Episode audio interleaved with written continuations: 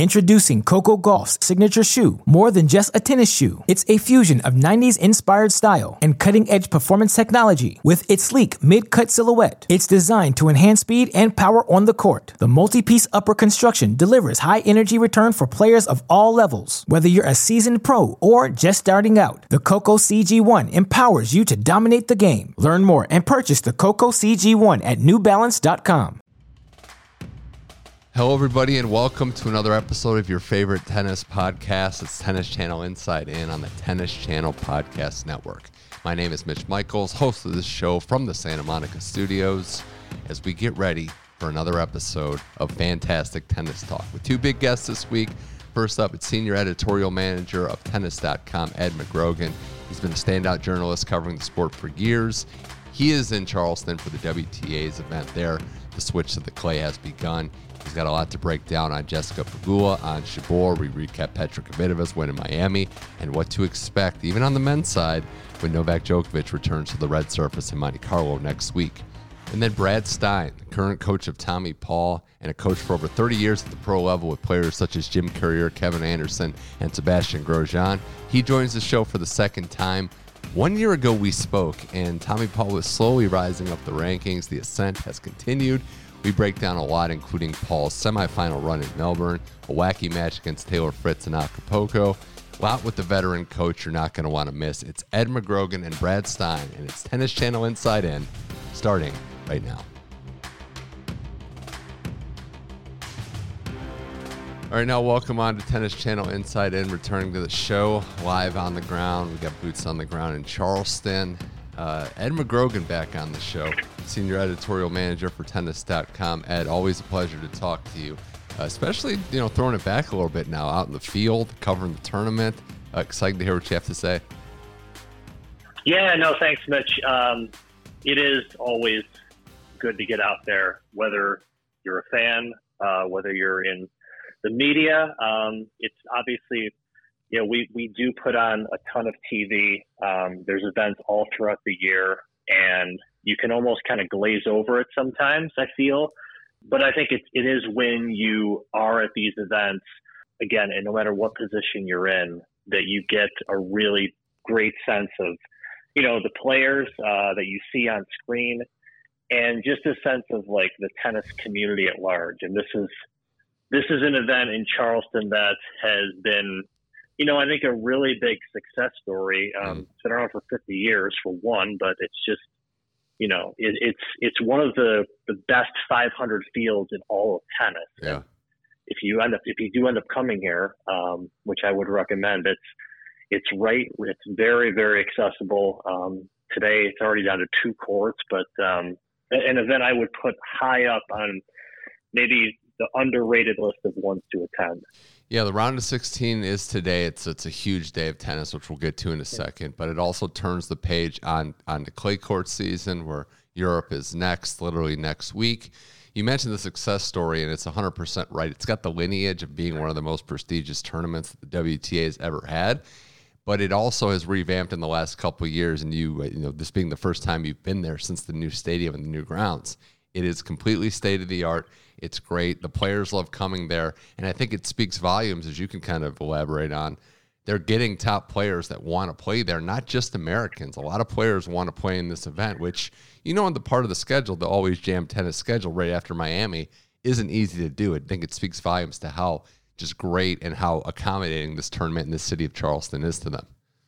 I mean, it's, I think that says it all in a way about this event because, yeah, you would, I always think about tournaments that are held right before, say, a Grand Slam, and how you know thin those fields can be um, because of the timing, and the players want to peak for certain events, and you just end you know a month long run through Indian Wells and Miami, and I realize there's very few players that actually play all four weeks, but still, it's it's a time where it, it, you might think it's a lot to ask players to come right up here. Maybe they want to break before Europe. You know, the U.S. even has like set, there's even Billie Jean King Cup next week. So, but once again, and you just said it. I mean, this field had before Sabalenka pulled out, mm. had half the top 10 and nearly half the top 40 in the field. Yeah. Um, you know, and Jess Pegula is like, I think the best example of this. I was, I sat down with her for a story two days ago here, and she ends up going to the doubles final in, in, in Miami, which is played late Sunday afternoon. And with how much she's played beforehand, singles, doubles, what she has on the horizon, she ends up driving to Charleston mm-hmm. on Monday to still make the main draw and play the next day. Mm. So, and, and you're right, like it's Bencic is here, Jabeur is here, Badosa is here. Players that, right, this is not just, you know, this is not like 45 Americans and, and three internationals. This is a well rounded field. And, and yeah, I mean, to your point about the stadium and the, the, the grounds, um, I've been here this is probably my fifth time here, but first time since Ben Navarro and, and his company or his crew kind of re reimagined this event, and it's pretty stunning. Um, I, I, I would again not something that you won't necessarily pick up on TV, but this is kind of like a repolished jewel of a stadium, and, and the players do respond to that this tournament's proven to be a launching pad for the start of clay season and beyond. Just looking at who's done well here, and uh, we are going to get into the field in just a moment. But I want to bookend Miami and the Miami Open for the WTA, uh, and it did not have, unfortunately, Iga Swiatek, and there were some injuries and some people missing. But it had Petra Kvitova at 33 years old, becoming the second oldest Masters Premier champion on the WTA behind Serena. She goes through the gauntlet, beats Rybakina in the final in straight sets and it's been five years, Madrid 2018, since Petra, who's as accomplished as anyone really at this point on the WTA, had won a big title. But she did it with the classics, right? Her serve from the ad court, that lefty serve, her forehand. But she did it with some grit and some determination, too. A 16 14 tiebreak in the first set final. And uh, with everything she's been through, it's hard not to just kind of get up and feel good for the fact that Petra Kvitova has found her way back into the winner's circle. Yeah, this was, um, I think, another example of really, you know, the. I, I could almost compare Petra in a way to like Stan Wawrinka in a mm. sense, where yeah, at a moment's notice, you you really can get anything on the positive end from her, and it, it started with you know her play in Indian Wells too. She she reached the quarters there, but ended up winning over Pegula in a 13-11 third set breaker to, in that event. Yeah. Um, you know, also had like a 6-0, a, a, really strange, you know, score over Ostapenko, like yeah. tough, you know, three set loss to Sakkari. So like with the benefit of hindsight, you could almost look back and see like Pegula or I'm uh, sorry, Kvitova really is heating up. But you know, even to that point, I was I was pretty shocked that she did beat Rybakina because I was fairly confident that we were going to get the double from mm. from Rybakina, just given how you know searing hot she has been really since Wimbledon. Um, and then, but we, you know, when you can pull off that, you know, marathon tiebreak, that can, you know, that can deflate a player a little bit, no matter how good they are. And it did seem like whomever whomever won that breaker was going to take the match, and then, you know, six two Kvitova rides it out. So, I mean, that's an awesome win for her. You, you, you could say it's probably maybe even her best win since with you know her two Wimbledon mm. titles, honestly. Yeah, and just maybe the surprising thing isn't the fact that she won a big tournament, knocked off a big player, because I do think with even even as she gets older, her game ages pretty well. She's played well on all these different surfaces, but for whatever reason, maybe there is reason to this, she hadn't really done well in the in the North American swings, both at the beginning and the end of the year. So this was huge for her. It's another name into the mix, and you'd like to think she's getting back into her groove. And there's a lot of good tennis to come in the clay court season for Rybakina Ed. I mean, no shame in going. I mean, you go Aussie Open final, you win Indian Wells, you lose in the final of Miami. This has been quite a run for a player who you know, again, took the tennis world by storm in Wimbledon, but did not fall victim to the quote unquote curse that, you know, you win a slam and then you fall back to reality. She has been steadily improving, hiccups here and there, losing in a final, but Elena Rybakina is firmly in the mix for every one of these tournaments. Yeah, you know, I was looking at um, really a lot of the players that have kind of ascended since you know Ash Barty and Serena Williams had bowed out last year, and I there's a few players that have really kind of seamlessly made these star turns, and Rybakina is certainly one of them. Um, the serve, I mean, I think you can, you know, I'm going to bring back Kvitova here for a second for a point of discussion, but I think Rybakina's serve, you know, that's that's a superior shot to even what Kvitova can do on, on, on its best day. So I think that you know we we've we found really another player who is and I think very comfortable in the spotlight. I think that's you know her mo kind of as everybody's seen she kind of really you know keeps it excuse me keeps it even keel. But you know someone who is going to be a top two or three player once a full set of 52 week rankings come in.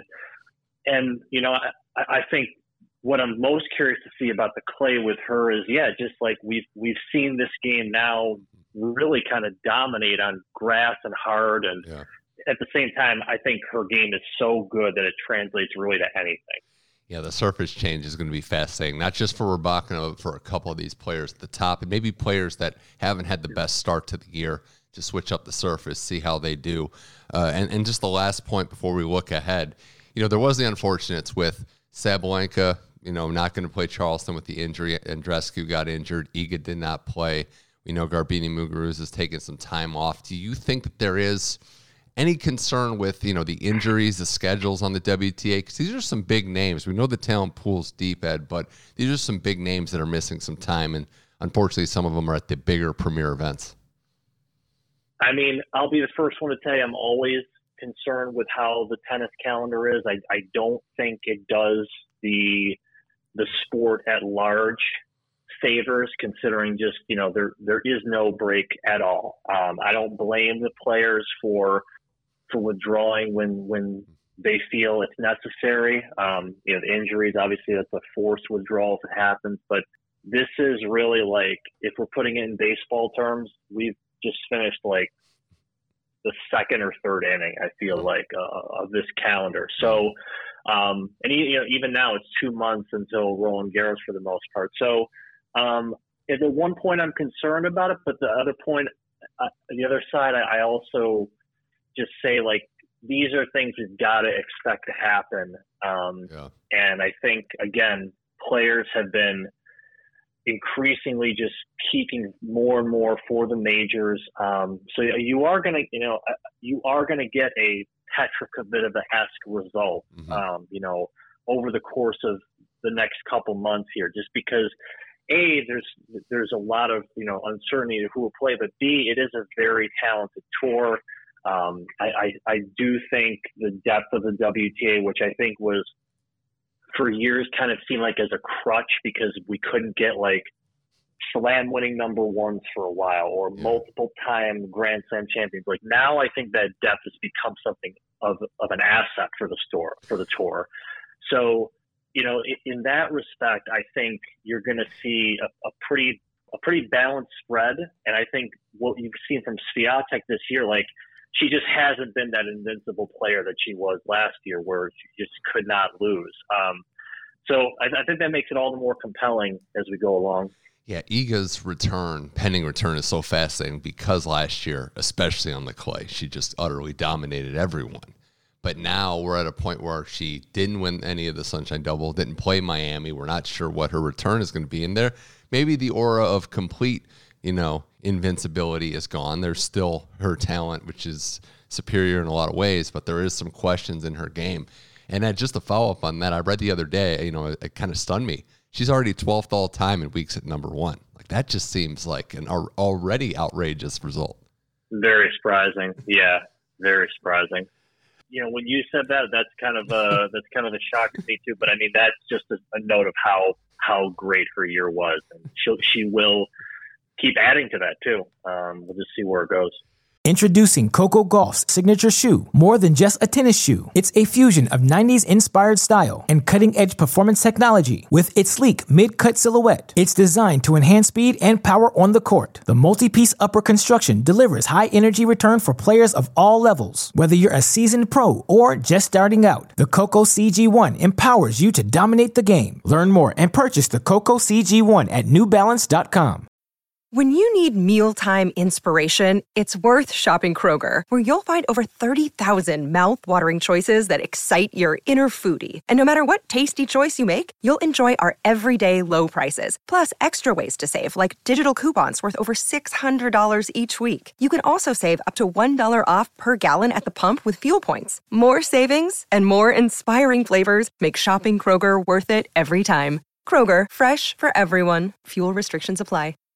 More with Ed McGrogan here on Tennis Channel Inside In. Well, let's look at that Charleston field. We mentioned how stacked it is and how loaded it can be. There's still 16 players left. We've seen a few upsets, but a lot of the top players still in it, including that number one seed, Jess Pegula, who add much to your uh, advantage and your enjoyment was uh, almost you know surrounded by Bills fans yesterday, but she's played very sharp tennis.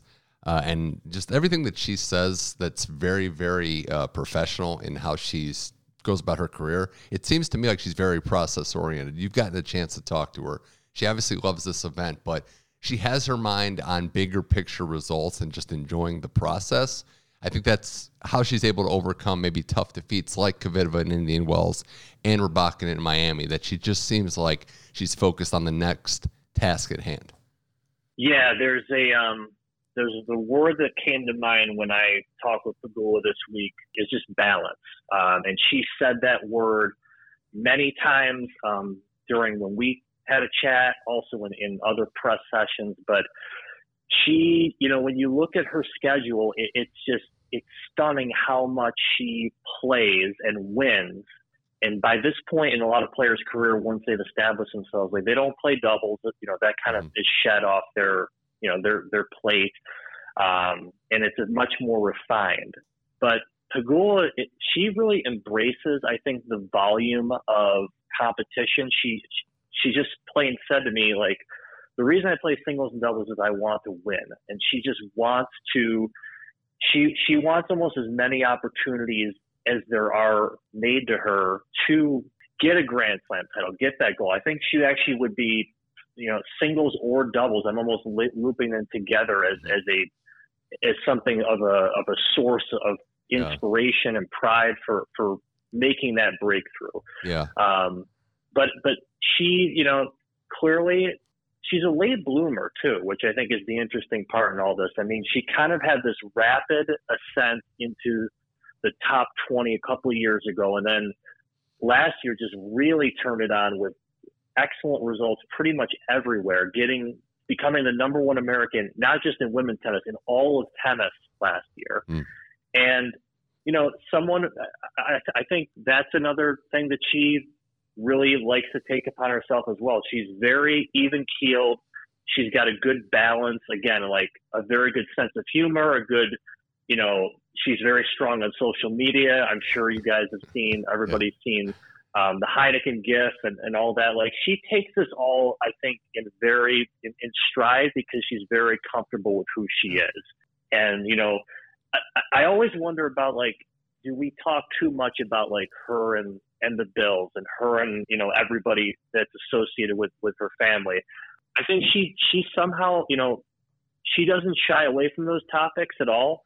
But she also, again, I mean, she is her own person. She is she's not just the Bills, the Sabres. She's not just, you know, whoever you kind of may, maybe associate her with, but she's kind of at the peak of, you know, maybe like physical and mental kind of perspectives yeah. when it comes to what she wants to do. So, um, as crazy as it sounds, it wouldn't surprise me if she, you know, wins here. I mean, by the time this is up, we'll, we'll see what happens. But that's just the kind of level she's at and, and comfort she's at. Yeah, and you touched on a lot of things there. One being the doubles and how much she cares. I remember the U.S. Open last year where she had her and Coco had that tough call go against them, and how upset they got, but in I was looking at it the positive, like she really cares out there. Like a lot of players might just go, a lot of top singles players might just go through the motions in doubles, but she's out there to win. Speaking to what you said about that competitive nature. And I, I do think that there is a healthy debate of because she's played well, she's gone deep into all these tournaments. Clay might be her best or co best surface. So there's real opportunity here. And I definitely think she senses it. So I'm I'm excited to see what she does. The other player that I wanted to get your thoughts on because I'm happy to see the signs are kind of turning. But Ons Jabeur had a year to remember last year, and we know what she represents and how important she is to the game of tennis and sports to an entire region of the world. But the Sunshine Double, she was pretty open about playing because she felt like she wanted to be here. Maybe her body wasn't ready she started to look a little better in these couple matches early. So I'm, I'm starting to see at least positive signs from a player that's so dynamic and can be such a force, especially on the clay. I mean, if there's anybody who needs kind of that transition to clay, it feels like it's Jabeur. Um, just as just a very you know tougher start to the year, some injury. There's obviously the ranking, and, and you're going to get everybody's best shot against you. Even you know events that are over in the Middle East, like those are those did not turn out exceptional for her. So, you know, Jabeur again, player I sat down with for a few minutes here, very much in I, I almost call it like that Pegula sort of mentality, like very you know big picture focused, like what matters to her certainly is kind of the biggest events, but the best part of this for her is you know she got that started off really last year over in Rome where she took out Pegula in the final. Um, you know, and, and really that kind of set up her her season going forward there. I mean, she had, and then from then on, it was was Wimbledon, it was the Open. So I, I think you know her game is, you know, her game is, is definitely one that I, I, think is conducive to the clay um, as well. So we're going to get you know someone who can outlast, someone who can uh, you know who can give as good as she's going to get, obviously. And she's really, you know, she was really one of the only foils to to Swiatek last year, even though, you know, Swiatek got the better of her in the big moments. But, you know, if you can get to number two in the world, you can do a lot of things, of course.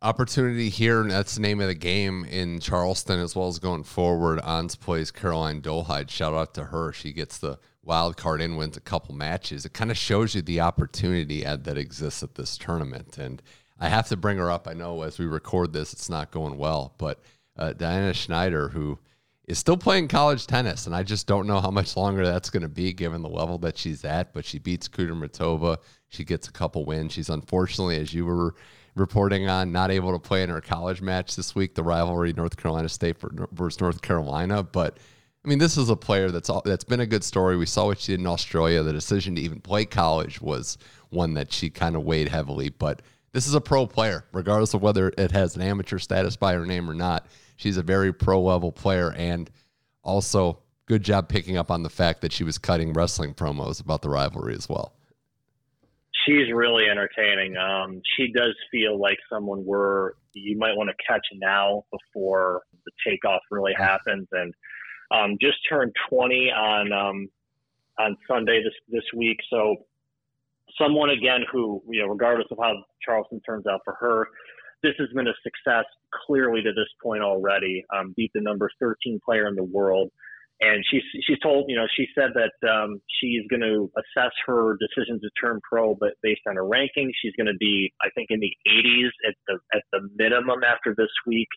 You know, she's balancing at the moment um, college ball with pro ball, and you know would have actually again this I think points to like the I'll do I'll play anywhere anytime mentality of, of a young yeah. player even even if she had lost her match on Wednesday, she told me that she was going to have someone pick her up, a drive down from Chapel Hill, uh, from Raleigh to go back to Chapel Hill for the match um, against Carolina. So, you know, someone who a huge serve lefty, um, it's someone who is really kind of embracing all the opportunities she's been given here. I think you'll you'll you'll see that bandana quite a bit, which she loves to wear. Um, she's a great sort of presence and a player. Probably just kind of watch her now. Yeah, and that's the name of the game. We're buying low because the stock's only going to go up with what she brings and uh, how exciting it's been. So props to her. Uh, she's currently trailing uh, in the first set against Paula Badosa, who comes into this you know tournament seeded 12th. And this is somebody that was top two, three in the world and has hit the rough patch that oftentimes happens. So she's trying to regain her regain her footing and this is a perfect opportunity for someone uh, that's been a clay court specialist that's been open about the ups and downs, but has had to get used to, and it's a common theme in tennis, right? Having a target on your back now. It's it's a little easier when no one knows who you are, but now that people are gunning for her, I think it's gotten tougher, and we'll see if Badosa can respond and rebuild back to the top ranking. I think again, Badosa, as you said, you know, someone who had that rapid ascent as well. This time of year, in, in the March hard court stretch, is where she cut her teeth. But again, she, you know, I asked her about like what's, you know, what's the comforting part of this this next part of the year to you, this clay court stretch. Obviously, she will return to Madrid. She will be in you know, really just places that, that are comfortable. And I, and I think that, you know, if, if I could take away a kind of a bigger picture thing from Charleston, is that players come here because they're comfortable and that engenders, you know, better play on the court too. So I think a lot of the players that we, you know, do we need to be concerned about Swiatek, about Badosa, about Jabeur? I mean, they're going to be going to locations where they are really probably much more just in their own element. And, you know, you're going to be over in Europe for, you know, through uh, June. And I think what, what you get out of that is feeling good about yourself kind of off the court translates to what you can do on the court. Totally agree with that. And I think finding that comfort, finding that, you know, finding that starting place to get your season going, especially a clay court season, is huge. And we've seen it by a former champion in Belinda Bencic, who loves playing here, seated fourth in the event, trying to set up. She's going to be playing Shelby Rogers, who has had a lot going on, uh, engaged. So congrats to her. Engaged to a hockey guy also, which we love to see. But uh, Shelby had a had a tough win last night. Uh, rallying back to beat fellow American Katie McNally. And uh, you talked to Shelby, and I know she's got this reputation, much deserved, as a giant killer. I think it's safe to say, Ed, that she loves and, and thrives in this being the underdog role. Yeah, it, it's it's very surprising that she does not have a, a title to her name, considering the players that she's beaten and the stages that she's done it on. The I, I always remember that you know the bar her wins over Barty and Serena coming in the U.S. But one that I forgot when I was looking up you know what she had done was she beat Rybakina on grass last year too, which is a, you know just an absolute fantastic win uh, with in, in retrospect. So yeah, look, look, I mean that's a that's a nice that's a really nice matchup coming up tonight. We'll see what happens with that. And you know, as as Bencic goes, I mean, she's one interesting thing about about her is that she's really kind of inherited the uh, the mantle of, of the top Swiss player really in all of tennis with Roger obviously retiring last year and, and Stan as well. You know, he's certainly on, on the last part of his career. Um, so she gets to she gets to be put almost in a in a new position where and and in talking with her about that, um, she finds it more not as a burden, but just kind of an you know something that she's almost kind of still like awestruck about. Like she, I feel like she has referred to Roger Federer as like you and I would if we were yeah. kind of in the locker room randomly with him. Like she almost comes off as still like a fan of his, and I think that's you know some. I, I think in some ways that kind of can almost play down the pressure in a sense. Like like like in her mind, like what do I? Who am I to like measure up to this iconic great? And she's had great results kind of here and there. Um, and, and as another player who again, if you look at the depth of the tour, um, it, it, it really would not surprise me if someone like Bencic had a week where we just like, oh, this this is this is the Belinda Bencic show coming up here. So either one of those, whoever's going to win that one later, um, have an will have a nice chance here. But I, I do want to I, I, do want to monitor both of them mm-hmm. um, as we go to clay as well. Bencic has been a legit threat on a lot of surfaces. It's been up and down, but when it's up, it's at a top level that few on the WTA can achieve. Uh, Ed, before we uh, wrap this up, anybody else in the field that we should be monitoring? We know there's Madison Keys, Azarenka's playing right now, Alexandrova, and uh, of course Daria Kasatkina, who's trying to build off of a successful year last year. Who else has caught your eye as we get ready for the business end of this tournament? Yeah, I mean, Keys is obviously um, a quality selection there. Um, player who's who's been hard to trust at times, but someone who I again kind of can turn it on a, on a whim. Um, I, I, think what might be most interesting is, you know, Vika Azarenka is also here. Uh, she's playing again at the moment right now, so we'll see how, see how that turns up. But I always wonder kind of where Azarenka was going to go with her career. You know, she has a son. She's had a lot of she's had injuries over the years, but really this is a pretty impressive story of uh, of a of a multi-time Grand Slam champion who is, you know, kind of like on her third act here at age 33 and, and very much still a, an exceptional player and a capable presence of, of everything. I mean, you just got to look back at the Australian Open. I mean, she makes the semis there. Her wins over there, like Keys, Pegula, both of those were, were contests, were she ends up winning those those final sets like six one against both of them. Rybakina, you know, she takes her a, a pretty tight two set match there. So, you know, Vika is another player that we're not that should not be overlooked when it comes to week to week play. And then she always just gets up for the biggest events, period. Yeah. So when we get when we get to the thousands uh, in Europe, when we get to Roland Garros, let's not forget Vika as well. She's a fighter, and you know she's going to be out there, and she's going to mix up her strategy, and she's going to find a way to go to a plan B and a plan C always a game Vika Azarenka, especially after Australia. So exciting to see what happens there. Uh, Ed McGrogan, pleasure as always. You can catch him on tennis.com. Uh, a lot of great content there through Charleston and beyond. I guess the last thing is with Monte Carlo on the men's side, unfortunately, no Rafa and no Alcaraz on, with the injuries, but we will have a returning Novak Djokovic. So when one door opens or one door closes, in this case, two, another one opens. So we're losing two of the top players in the game for this field, but we're gaining the guy coming back after a couple uh, month hiatus.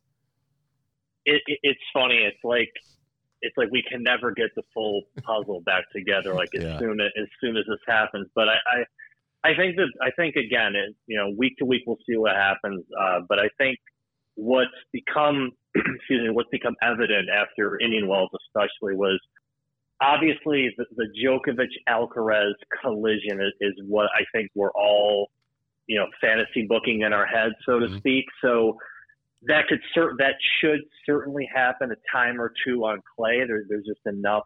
Presuming Alcaraz is you know back relatively quickly, you know mm-hmm. by Madrid, let's say, you could expect hopefully to see that. But I, I I did kind of put it out there that I think the bigger, the really big match that I think is the generational tilt that that's going to really be you know, possibly like the defining match of this, you know, generational crossovers. Do we see Alcaraz and Djokovic play at Wimbledon? Like Ooh. that's the stage, and mm. at this point, Alcaraz. At this point, it does surface doesn't matter to Alcaraz, and I think grass he could be, he could be just as good as anything else. Honestly, right.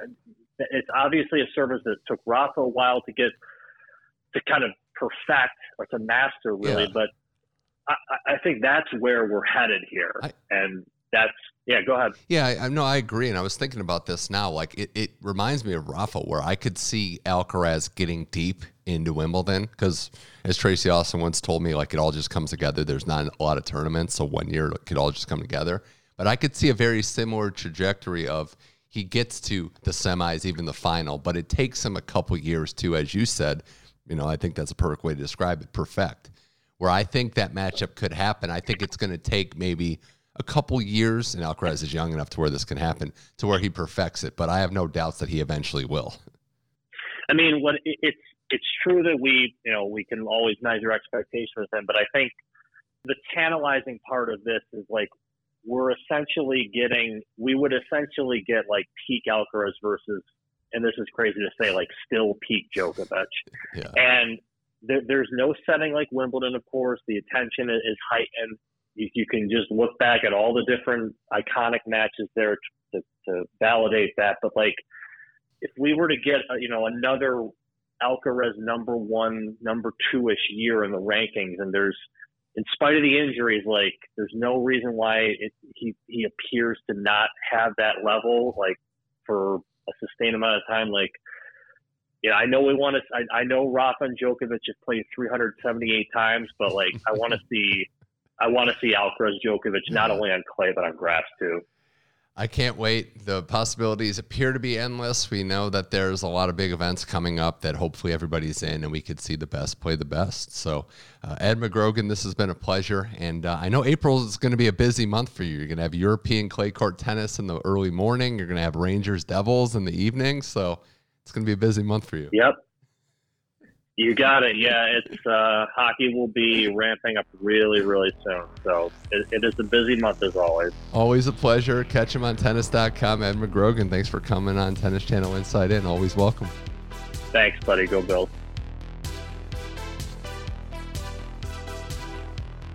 Huge thanks to Ed McGrogan. Catch all of his outstanding work on tennis.com. He's covering Charleston as well as every tournament around the globe. Ed's got you covered there. Appreciate any chance I get to talk to him.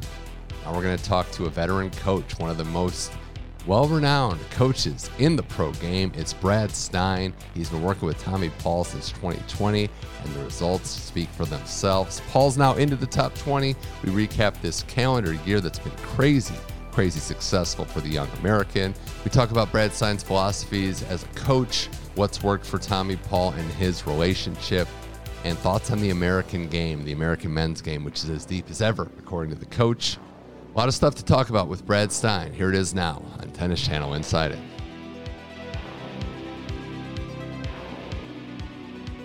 Hello, everybody, and welcome to another episode of Tennis Channel Inside In on the Tennis Channel Podcast Network. Mitch Michals from the Santa Monica Studios, the show that brings you different perspectives every Thursday in the tennis world.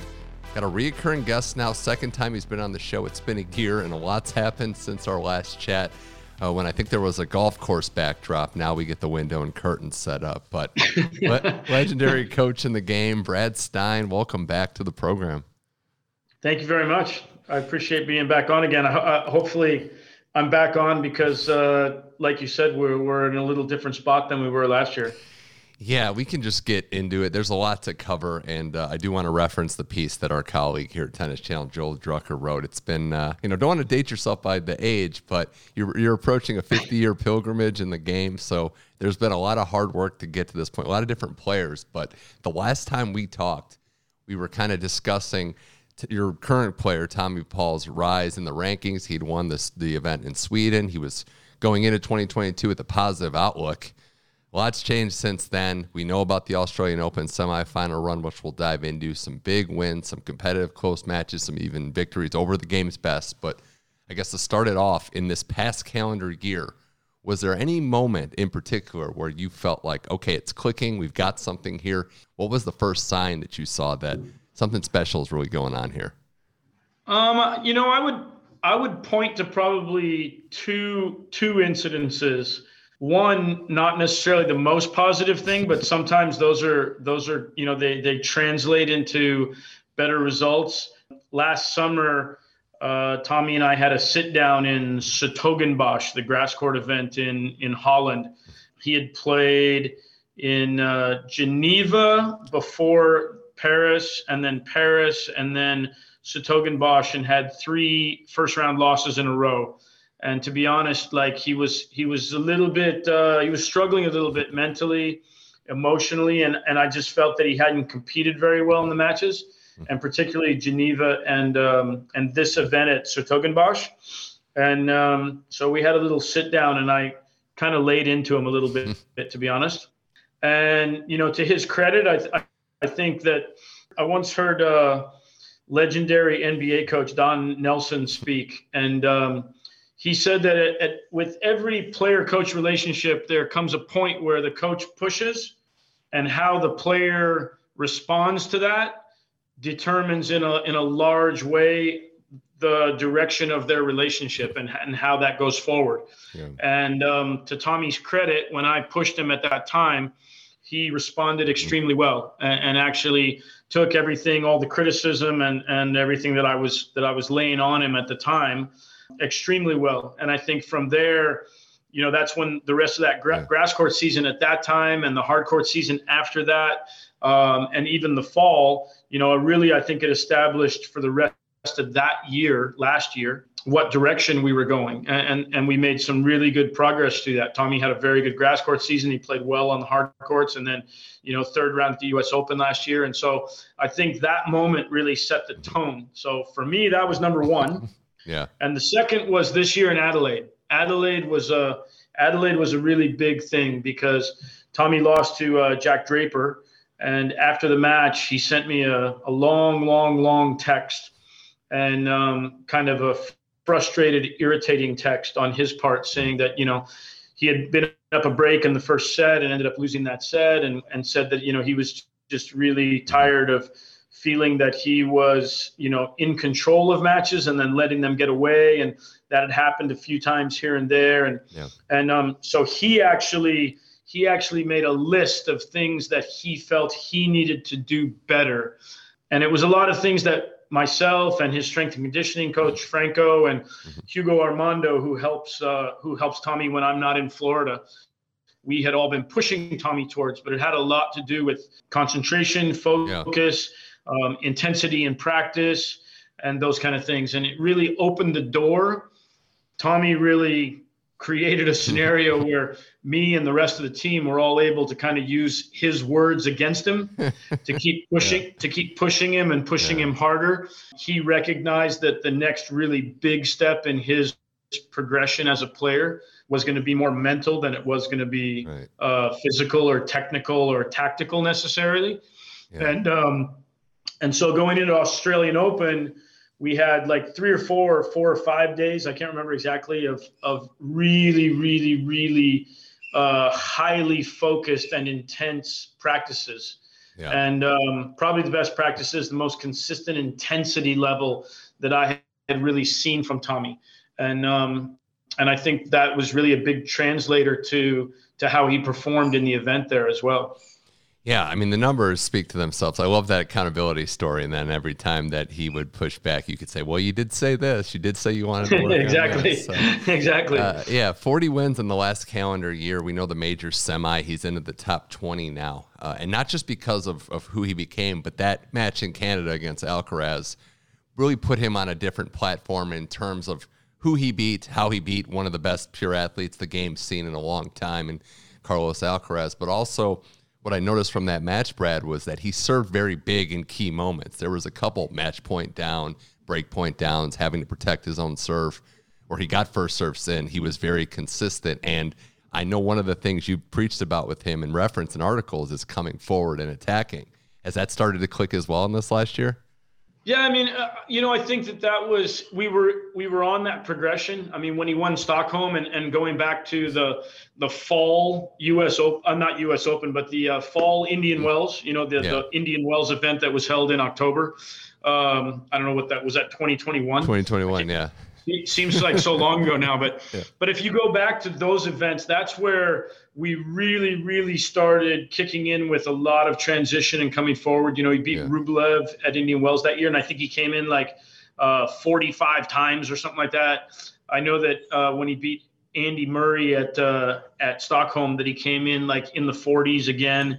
Uh, was really, really attacking and seeing the the advantages of, of mm-hmm. doing that and, and that's something that we've just continued to progress with and and have kept as a cornerstone of his game we, we really tommy's identity has really translated from being kind of when i started with him way back in 2019 to being kind of a counterpuncher to now being what we want to we want him to be which is a, a really really effective all court player that can can make adjustments. He can come forward more if, it, if it's needed against a particular player, even if maybe you're not playing well, you know, for some period of time in a match, and and you feel like you know your forehand's off or your backhand's off. So you know you can make an adjustment and yeah. start attacking more and, and do some different some different things. So um, I would say that you know hopefully he's described at this point as being a, a, a an, all court player with more of an, an aggressive mindset, an attacking mindset. Yeah, I certainly think that's a fair comparison and, and fair uh, description given where he's come and what he's done so far. I want to get to the run in a second, but I referenced the piece by Joel Drucker that highlights your coaching and your career. I yeah, want... then you picked on then you picked on my age. Man. I did a little, a little bit. Who's older, me or Joel? That's true. We won't we won't get into that debate. But I don't know actually. I don't know the answer to that, I, but I know Joel's pretty old. I want I wanted to hear your reaction to uh, you know former coach, former pupil. Jim Courier's comment where he said Brad's all protein, no fat. Is that a fair comparison? Is that a fair line? you, know, you know, it's funny. Um, Jim's obviously, I, I, mean, in my mind, Jim's kind of the premier commentator in tennis oh, nowadays, oh, yeah. you know, and, and, and, a, and a, a, basic function of that is, is how witty and, uh, and sharp he is. He's a little bit dry all the time, you know, but those kind of comments, um, that's a classic, classic Jim. And I, to be honest with you, I mean, I love that quote. I would take that quote. I would take that quote any day of the week. So it was, it was one that stuck out in my mind when I read the article. Well, your style, and you you admitted the fact that you like to be confrontational without being adversarial, which I think, you know, to put it mildly, you want to have those tough discussions with your players. You don't want to run from them without getting into a fight every single time. Where did that development come from for you? And I guess the follow up to that would be: Do you think that might be missing with the current crop of young athletes? Are there enough confrontations with these players as they develop? Yeah, I think it's uh, you know if I go back to the early portion of my coaching and when I first got into coaching, you know, one of my mentors, one of, uh, you know, I, I, always look back and I feel like I had four really strong mentors through the course of my coaching career. And one of those guys was Greg Patton, who was an absolute legend, still is a legend, you know, in collegiate tennis, was two time NCAA coach of the year. And I started coaching and got involved with coaching really because of Greg in a lot of ways and, and was involved with that. I think we talked last time we were on about the Junior Davis Cup program. And one of the things that Greg said is that that um, coaching is 80% confrontation. And and I've taken that over the years and and um, I've mellowed in my old age now a little bit. You know, when I was yeah. younger and I was first coaching college tennis, I was, you know, in my in my 20s I was pretty aggressively confrontational. There were a lot of a lot of aggressive confrontation. It was also a different when you're a collegiate coach. It's a little bit of a different yeah. environment when you have a group of guys. You know, mm-hmm. you can you can be a little bit more confrontational in front of a group. But over the years in dealing with you know at the pro level and now having coached on the on the pro level for over 30 years, you know, you, you, when you're with an individual guy, there's still constant constant confrontation but as you said, it doesn't have to be confrontational, doesn't have to be adversarial. But you, if you're not confronting your players on what they're doing and yeah. how they're doing it, why they're doing it, when they're doing it, all those kind of things. I mean, to me, those are confrontations, even though it might be as simple as just asking a question, you know, yeah. why'd you play that shot to that position? Or, you know, at that score in the match, you know, you, you've got to make a stronger presentation with your body language sure. and those kind of things.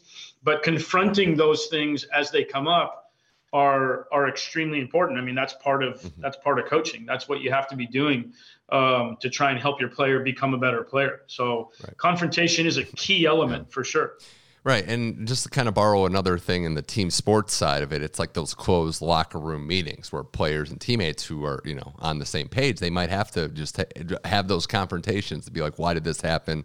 Why did you do this? Clear the air. It's better to not let let things be unsaid and I think that's always been a key, you know, moment is having the player to your credit and to the player's credit for sure, Brad. You have to be receptive to this. And I think that's how we know if partnerships work. It's obvious from the outside that Tommy Paul has been receptive. I know you, you don't have to name any names, but I'm sure in the past there's been players that haven't been receptive and probably didn't really work out for the partnership wise. Yeah, no, there. I mean, you know, every player that you work with, like you said, I mean, at this point in my in my coaching career and how long I've been on tour, I've worked with quite a few different guys, and so everybody's personality is a little bit different, and and you you learn you learn how you can be a little bit confrontational and get the most out of your player hopefully and and you're not wrong sometimes sometimes the confrontations become more confrontational it's also it's also different when you're working with uh, you know i've coached guys that were teenagers, mm-hmm. and I've coached guys that were in their late 20s and married and had kids. And and so you know those life situations that players are in their level of maturity is different i think how you're going to deal with an 18 or 19 or 20 year old um, who's relatively new and fresh on on tour and the standards that you're trying to hold them to and trying to make them be more professional is going to be different than working with a guy who's 26 or 27 or 28 you know yeah. if we take that back to my current situation with tommy you know tommy had a reputation when we started of not being particularly professional you know he was having a good time and having fun out there on the tour and and uh, and really enjoying all the fun aspects that um, tour life can kind of offer you but he probably wasn't as disciplined and professional as he as he needed to be and um, and so that was something that, you know, we slowly but surely progressed towards. And I, I would say that Tommy's one of the most professional guys on tour at this point. I would agree with that. And uh, I, I would just kind of close on the coaching side of things with the fact that you came up, you've been in the game for obviously so long, not to again beat that drum, but do you still see yourself with all the equity you've built up as that young coach that had to prove himself that didn't come from the high level background? Because I think that was you know your mo for so long was that hey i didn't have the high level tennis background i have to prove it every single day even at your age now and your status in the game do you still approach it that way yeah you know i think it's in my dna a little bit you know i've always had a little bit of a chip on my shoulder and, and, and i think that i think that high performing people that are successful in whatever field they, they tend to question themselves you know they're never quite satisfied they always think they can do a little bit better you know failure is obviously part of working again at any high level production that you're doing, whether it's mm-hmm. coaching or whether you're in business or whatever it is. Um, so you're always going to have some failures, whether that's in an individual loss or yeah. or whatever it is. And and I have a tendency to look at myself a lot of the time. You know, you know what the player's done on the court. You recognize what they could have done to perform better. But I tend to question myself as to did I make sure that I was clear about how he was supposed to play or what he was supposed mm-hmm. to do. And so I, I have a tendency to look inward. So I think that doubt, in a way, has always been um, something that's that's been a positive thing for me to help myself try and progress. And and I like to think, and I, I still feel very very much like this that I'm a lifelong learner both on and off the tennis court. You know, I mean, I, am a curious type of person. I, I, I, like going places and learning about things and finding out stuff. And so I think that I'm also open, you know, with the tendencies that are happening in the game. You know, you see a guy like like Alcaraz or Sinner and these guys coming along and how they're producing their games now, and um, and trying to figure out you know ways that we can be successful yeah. against those guys. You know, instead of always looking. Now we're you know obviously the generations are changing with Roger gone and yeah. Rafa's Rafa's you know kind of in a little bit of a limbo question mark as to where he's going to be and right. and everything. And so you're you're you're confronted all the time with with new challenges and, and new situations and and uh, I think that's a great thing. It's a great thing for me and it, and it's good for Tommy and and uh, Tommy Tommy although he doesn't like I don't know like maybe like's not the right word. He doesn't make this presentation a lot publicly, but Tommy's a pretty analytical guy when it comes mm. to the game and I think he has a very very high tennis IQ. He loves looking at film and video. Mm uh, of tennis, and and he has this tendency. He'll tell you this himself, but when he's in a tournament, he'll watch the matches all the time. So he'll come back to the to the hotel and he'll be watching matches that are going on at the tournament. When he loses, he has a tendency to kind of disengage from that a little bit and kind of get away from it, which I think is actually a really healthy process yeah. for him that he does stay engaged when he's still actively in the tournaments.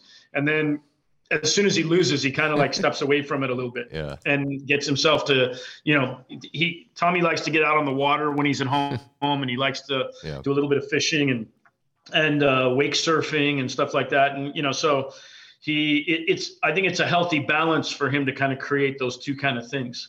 Mother's Day is around the corner. Find the perfect gift for the mom in your life with a stunning piece of jewelry from Blue Nile. From timeless pearls to dazzling gemstones, Blue Nile has something she'll adore. Need it fast? Most items can ship overnight. Plus, enjoy guaranteed free shipping and returns. Don't miss our special Mother's Day deals. Save big on the season's most beautiful trends. For a limited time, get up to 50% off by going to Bluenile.com. That's Bluenile.com. Another day is here, and you're ready for it. What to wear? Check. Breakfast, lunch, and dinner? Check. Planning for what's next and how to save for it? That's where Bank of America can help. For your financial to-dos, Bank of America has experts ready to help get you closer to your goals. Get started at one of our local financial centers or 24-7 in our mobile banking app. Find a location near you at bankofamerica.com slash talk to us. What would you like the power to do? Mobile banking requires downloading the app and is only available for select devices. Message and data rates may apply. Bank of America and a member FDIC. More with Brad Stine here on Tennis Channel Inside In. Uh, you know, you referenced Tommy Paul's growth and working with him. The Australian Open, and you referenced those great practices, the the high intensity, how crisp he was looking. I know players don't look at the draw, but did you get a sense early on like Tommy's playing well? Stuff's starting to happen. This is a real opportunity here. Like, were you at least keeping an eye on the options that it could be a, a profitable and an opportunity for Tommy in Australia? Well, we we obviously we saw right away, you know, when when Brooksby beat Ruud, you know, who mm-hmm. Tommy had lost to at at uh, the U.S. Open. I mean, that yeah. opened the draw up a little bit. He didn't have an easy second round, you know, playing Davidovich Fokina, and that was a re- that was a serious battle, five setter. But I, I think that experience is the best teacher, right? Mm-hmm. And Tommy has now been in some situations where he's made some third rounds at at slams, and he's he's competed in and gotten through some five setters. And so I think he's much more uh, acclimated yeah. to dealing with the physical and the mental rigors of, of winning a match like that, having your day off, and then coming back and knowing you have to produce really, really good tennis again against whoever it is that you're playing. Um, the draw certainly opened up a little bit for him. I wouldn't say that he had a, a super, super easy draw. Right. You know, he beat Davidovich Fokina and he beat beat uh, Bautista Agut in that in that run, who I both consider to be you know right. exceptionally good players and and not easy guys to get by uh, by any means. But yeah. but he, you know he didn't have to play anybody in the top 10 or the top 15. You know Bautista Agut's been there obviously yeah. before, but he's you know he dropped off a little bit. Tommy had also beaten him um, in Paris, you know, in the mm-hmm. fall, and so that that gave him a little bit more confidence and self belief because. I don't know if you know that, but um, previous to Tommy beating him in Paris, he was 0 and 3 against him. Yeah. And the three matches that he lost, he lost the exact same score every time. 4 and 2, 4 and 2, 4 and 2. And they were on they were on three different surfaces. Yeah. So it was kind of like Bautista Agut was a little bit of a, you know, a thorn in his side. So beating him in Paris, I think definitely was a, a big thing going into when yeah. he played him in the Australian Open. That was a, that was a good match to reference because it was very clean. That was one where we looked at it and we thought, "Oh, Bautista Agut's been there. It's tricky. He knows how to win these matches." And Tommy played as efficient as we've seen. Uh, so he obviously beat Ben Shelton in the quarterfinal, the All American Clash. It was a phenomenal moment. Had his mom there. It was great. Now, can now that he won, were you guys able to laugh at the fact that Ben Shelton heard you kind of coaching? you know what's funny is that obviously everybody references that, and you know me with the yeah. the tea the tea and everything. It was funny what you know when Tommy asked me. Tommy came over the corner and he asked me, and there's a there's kind of a glass barrier where we were sitting, yeah, and I couldn't hear him, and so he uh, you know he, he asked again, and that's when I said the tea. If I if if I had responded right away the first time, I don't think Ben would have seen it or heard it. But Ben said after the match that he never saw me. Okay. He told me he told me and Tommy in the cool down area afterwards that he didn't actually see the big screen yeah. or me do the sign, but that he was 100% convinced in his mind that I was going to tell Tommy to sit uh, on the tee. Ah, okay. Because he had beaten him there. He had beaten him there twice in that game. That was a long game with yeah. a bunch of deuce ads. Yeah. And he had beaten him twice down the tee already. And so so he Ben said I knew you were going to tell him to sit on the tee. That's what that's what he said to me. But it turned out obviously to be a bit of a comical moment. I didn't mean by any means to put myself in the spotlight and and take away from that situation with Tommy, but um, yeah, it was probably not my um, my smartest coaching moment.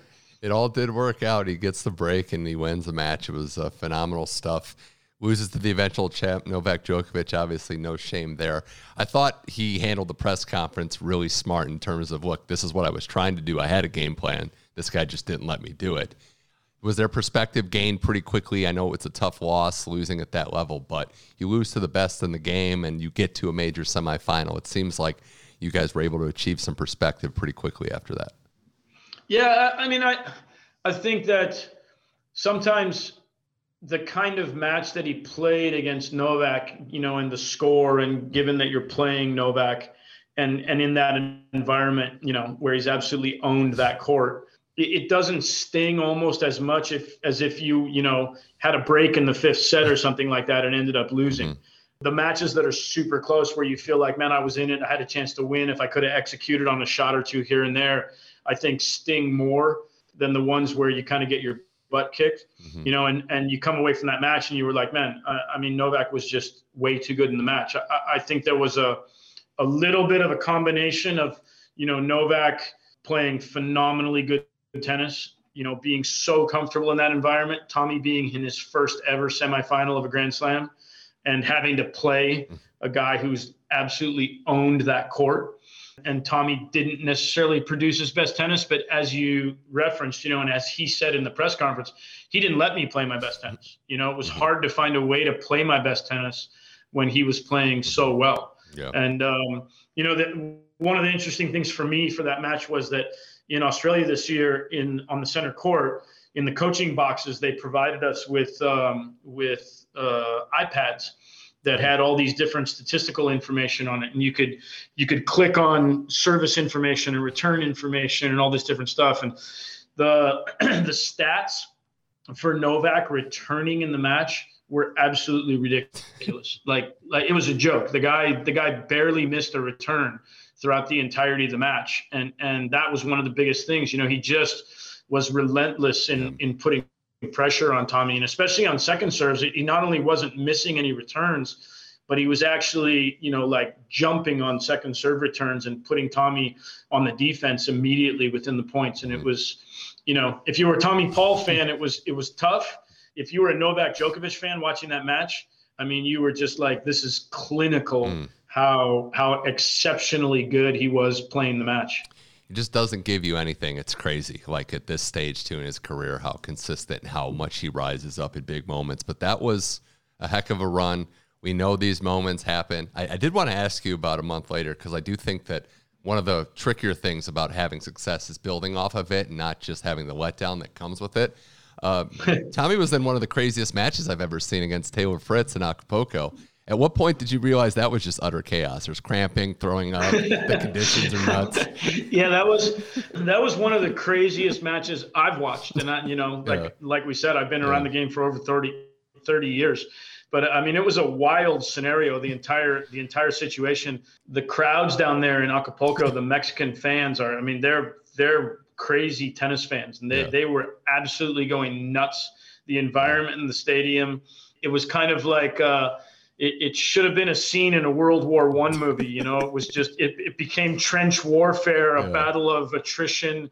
You know, both yeah. guys cramping, and then I mean the, the the ultimate turning point. You don't say this very often in a match. The ultimate turning point was when Fritz went to the sideline and threw up, and yeah. from that point on, from that point on, Tommy kind of dominated. You know, it was kind of funny because you think sometimes, you know, when you when you throw up like that, you kind of relieve a little mm-hmm. bit of what's going on. But Taylor just dropped off. Mm-hmm. I mean, he was. You could see, you could see that he was starting. You know, mm-hmm. I, mentioned it to the people that we were sitting with. You know, and I and I said, man, Taylor's starting to struggle a little bit now. You had seen Tommy struggling for a little bit, but I was like, hey, I think Taylor's starting to struggle. And then all of a sudden, it just hit him, and he was, you know, it was obvious that he was struggling. Yeah. And then, like I said, the key moment in the match was like the guy throws up. it wasn't a forehand down the line or a yeah. passing shot or, you know, yeah. on a big point. It was like the guy has to run to the sideline and throw up. And I actually saw it coming. I said again, I said to someone, I was like, I could see him as he was standing there about to serve. And I was like, he's going to throw up. He's going to throw up.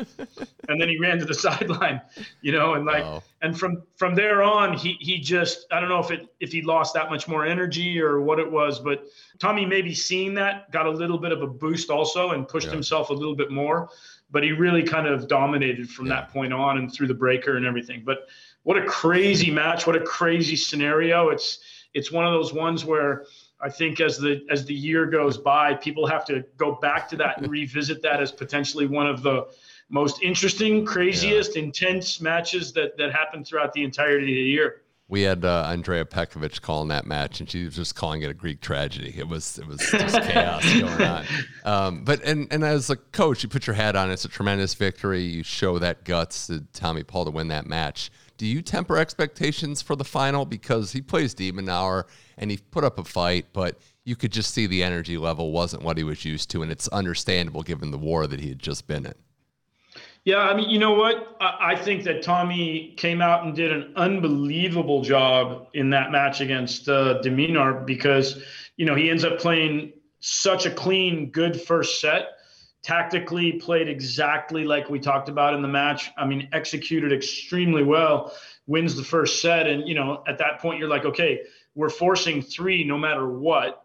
And unfortunately for, you know, for our side, you know, Alex stepped it up and started playing, you know, a little bit better, a little bit stronger. And and you could see Tommy was starting to fade a little bit towards the end of the second set. And then as the third set started, you know, the the match with Taylor kind of caught up with him and he and he started started feeling his hmm. body a little bit more and was you know it, it's hard because you you're on the verge of potentially cramping again. Yeah. You know and so it, it, it you just you just have a tough time pushing yourself to the limit at that point. But i was super impressed to be honest with you at, at how well tommy performed and, and after the match you know alex's coach who is a good friend of mine someone that i know extremely well played here at fresno state where i coached uh, a, yeah. a, number of years before him but um, peter Luczak you know, he came up and he told Tommy, he said, "Man, you were an absolute warrior out there. I never thought you were going to have that much left in the tank mm. coming into that match."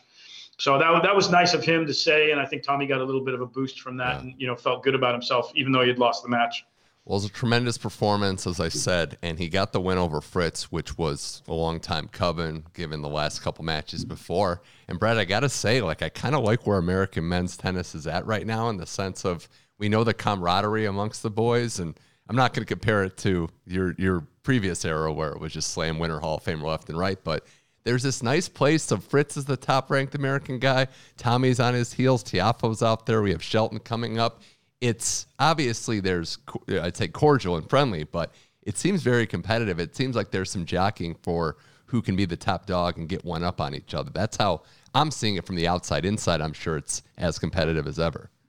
Yeah, no, for sure. I mean, listen, it's been well, you know, spoken about and documented that American tennis has been on the rise, and and um, I think that Taylor and Francis and Tommy and Reilly Opelka, you know, kind of led the charge of that a little bit. And then you throw in, you know, we're we're missing, we've been missing for a little bit now, Sebi Korda, mm-hmm. who was having an amazing Australian Open as well. And then you've got, like you said, you know, Ben obviously created a, a huge stir in Australia and, and uh, has gotten a lot of notoriety for what he was able to do down there, and and uh, and then has you know still been doing some damage on the tour, and and um, we'll see if he can continue to to push and and you know he's so young and so. Uh, so young, especially for being the tour and, and, and mm-hmm. everything. And you, and then you've, I mean, I think Mackie McDonald has been doing a great job. He's been getting some really, some really high level wins. Marcos Giron has been pushing through. So we've we've been getting these situations. I'm, I'm for sure leaving some guys out because you you know you go down through the list. I mean, Maxime Cressy's won a tournament. He sometimes is a little bit forgotten about because yeah. he's kind of like quiet and on the fringe a little bit. He's not quite as connected with the rest of the American guys. Um, but everybody else, man, they're they're yeah. so close and so tight with what they're doing. Where, you know, you bring quarterback, Brooksby's been injured. Um, you know, Kudla's gotten into the top hundred. Now you just got uh, Nakashima. just got yeah. Nakashima that's in there, always super dangerous. Yeah. Um, I think the potential within that group, and then you know, I look at um, Chris Eubanks who just cracked the top hundred. Yeah. I think uh, Alex Kovacevic is going to crack the top hundred here, you know, pretty soon, and that guy I think is very, very dangerous the great thing is is just like we said before you know just the numbers having those numbers but also having the guys that we have at the top yeah. who are starting to beat a lot of the top players but you look at the draws and especially the smaller tournaments dallas delray yeah i mean we had we had you know 10 12 14 american guys in the draws yeah you know so so and and they are definitely pushing and feeding off of each other you know they i think you know 99.9% of those guys that i see have a very healthy outlook about actually wanting to see their friends uh, do well. We yeah. left one out that also did well in Australia, JJ Wolf. Oh yeah. JJ JJ Wolf's been having a heck of a year so far.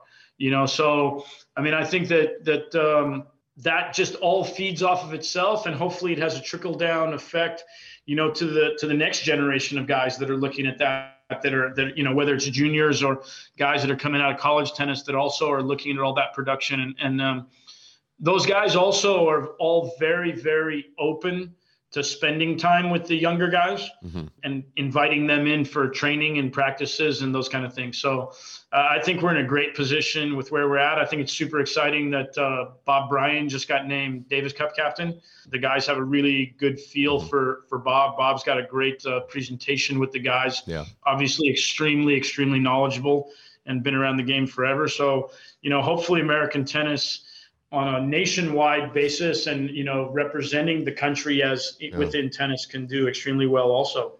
No the optimism is uh, fully warranted based on the results. And uh, to kind of open it further to some other i guess the top of the game we know that the cream rises and we know the you know the era of the big three winding down federer retired nadal out with an injury novak wasn't allowed to play the sunshine double. And yet there were still the same names kind of going deep into both of these tournaments. And i think you know, I, am not surprised by it necessarily because I think the opportunity in the moment, it's, you know, just a matter of fact, someone's going to seize it. But we did see Brad, and, and we did see the same players, the Alcarazes, the Sinners, coming through, going on deep runs, and of course Medvedev, who makes five straight finals, which is just absurd. But yeah, not not shocking to see. Maybe the names might be surprising, but eventually the top players will emerge from a from a crop of really talented individuals.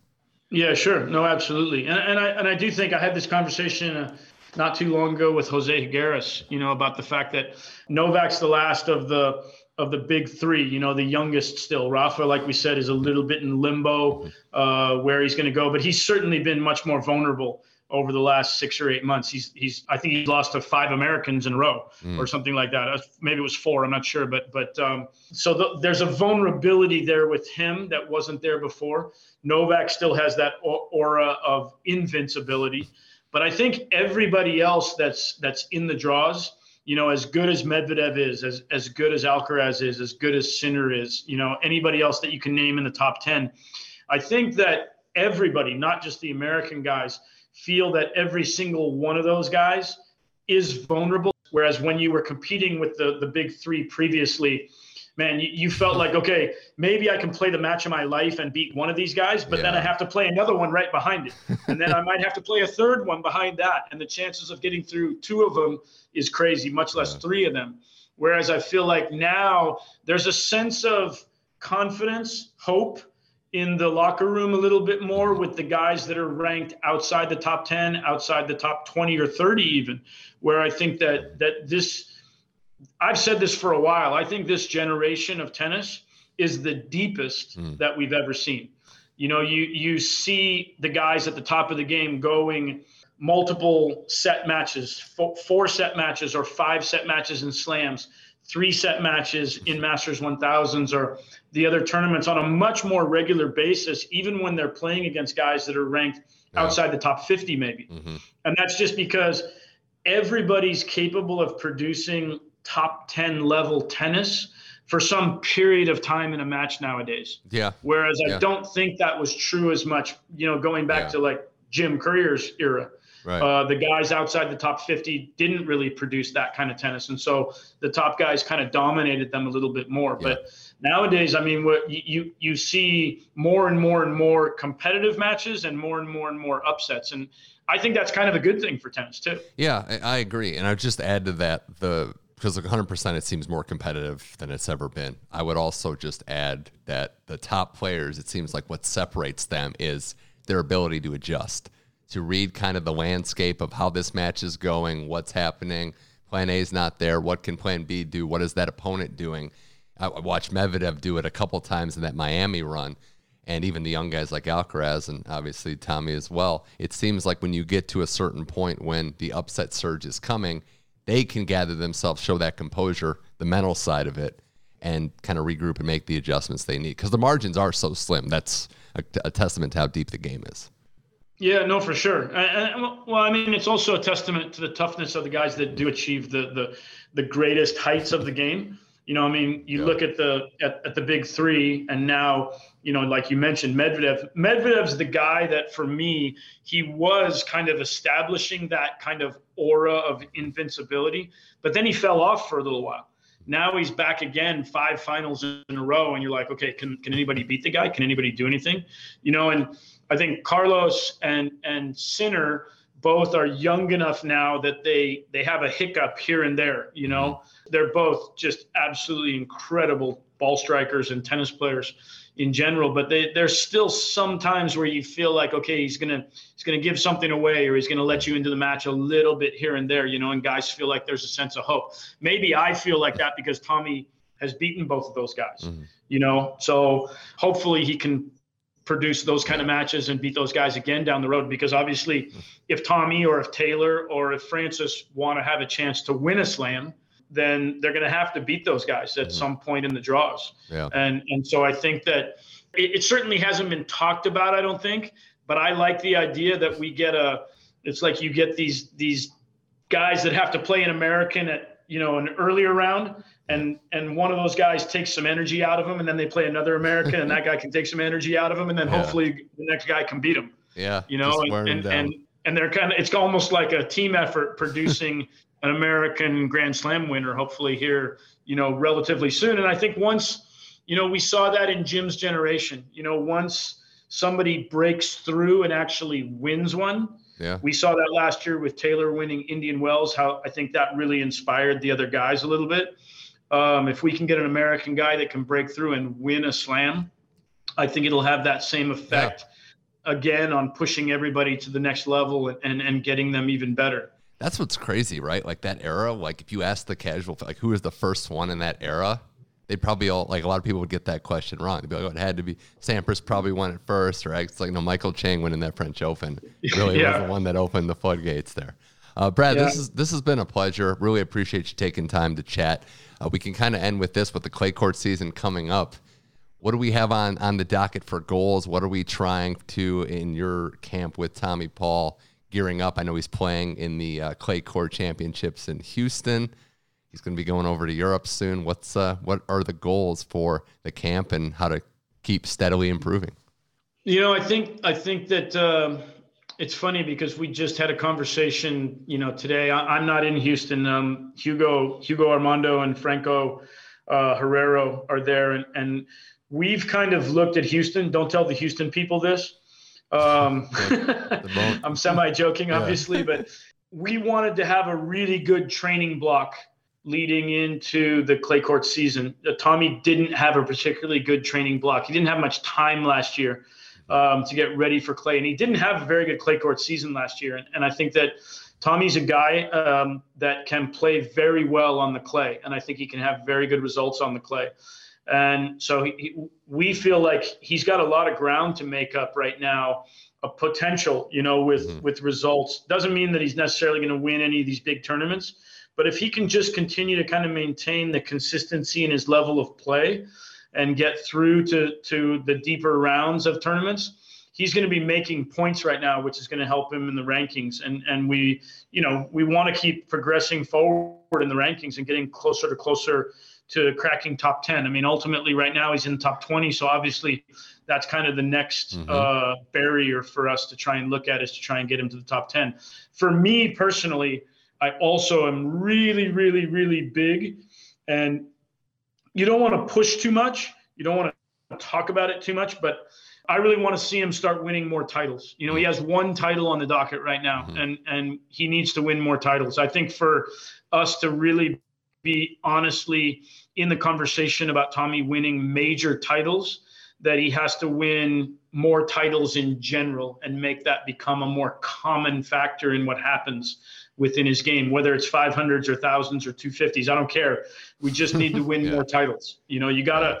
It becomes a habit. You know, the old saying, the old saying from Vince Lombardi. You know that winning becomes a habit the end of that saying is mm. unfortunately losing does too. that part always gets less left yeah. out, you know. So for me, that's a big thing, and and I would love to see that happen this week in Houston. I would love to see it happen, you know, on some of the other bigger events, and and uh, winning some titles in preparation for some of the Grand Slams that are coming up. We can't wait to see what happens and yeah getting used to that winner's circle. That's the name of the game right? I know yeah. it's only one champion but there's opportunities out there. He's played well. It's a testament to your coaching and everything that's gone on. Brad Stine this has been a blast. Thanks again for coming on. You know you're welcome anytime Uh, been a long time coach in the game. Uh, was the youngest coach in college tennis. So we've had both ends of the spectrum. So yeah, that's a long time ago. it was a long time ago. But Brad Stine, always a pleasure. Thanks for joining Tennis Channel Inside In. Thank you, man. I really appreciate it.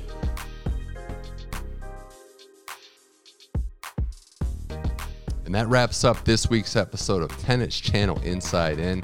Thank you to Ed McGrogan and thank you to Brad Stine for appearing as guests. And a reminder, you can catch us on the Tennis Channel Podcast Network. If you go to tennis.com slash podcast, this show and the entire catalog of other outstanding shows on our network will show up. And Tennis Channel Inside In is on all your podcast platforms, whether you get them on Apple, Spotify, iHeart Podcasts, Google, we're everywhere. So you can subscribe, leave a rating, a review, and tell a friend about this tennis podcast. We're back next week to cover more clay court events. Monte Carlo is going. Got to recap Charleston. The road to Roland Garros has started. Everybody in the car, we're ready to go. It's going to be a fun one to say the least. My name is Mitch Michals. Thanks again to both guests, and thanks again to everybody out there for listening to Tennis Channel Inside In. We'll see you next week.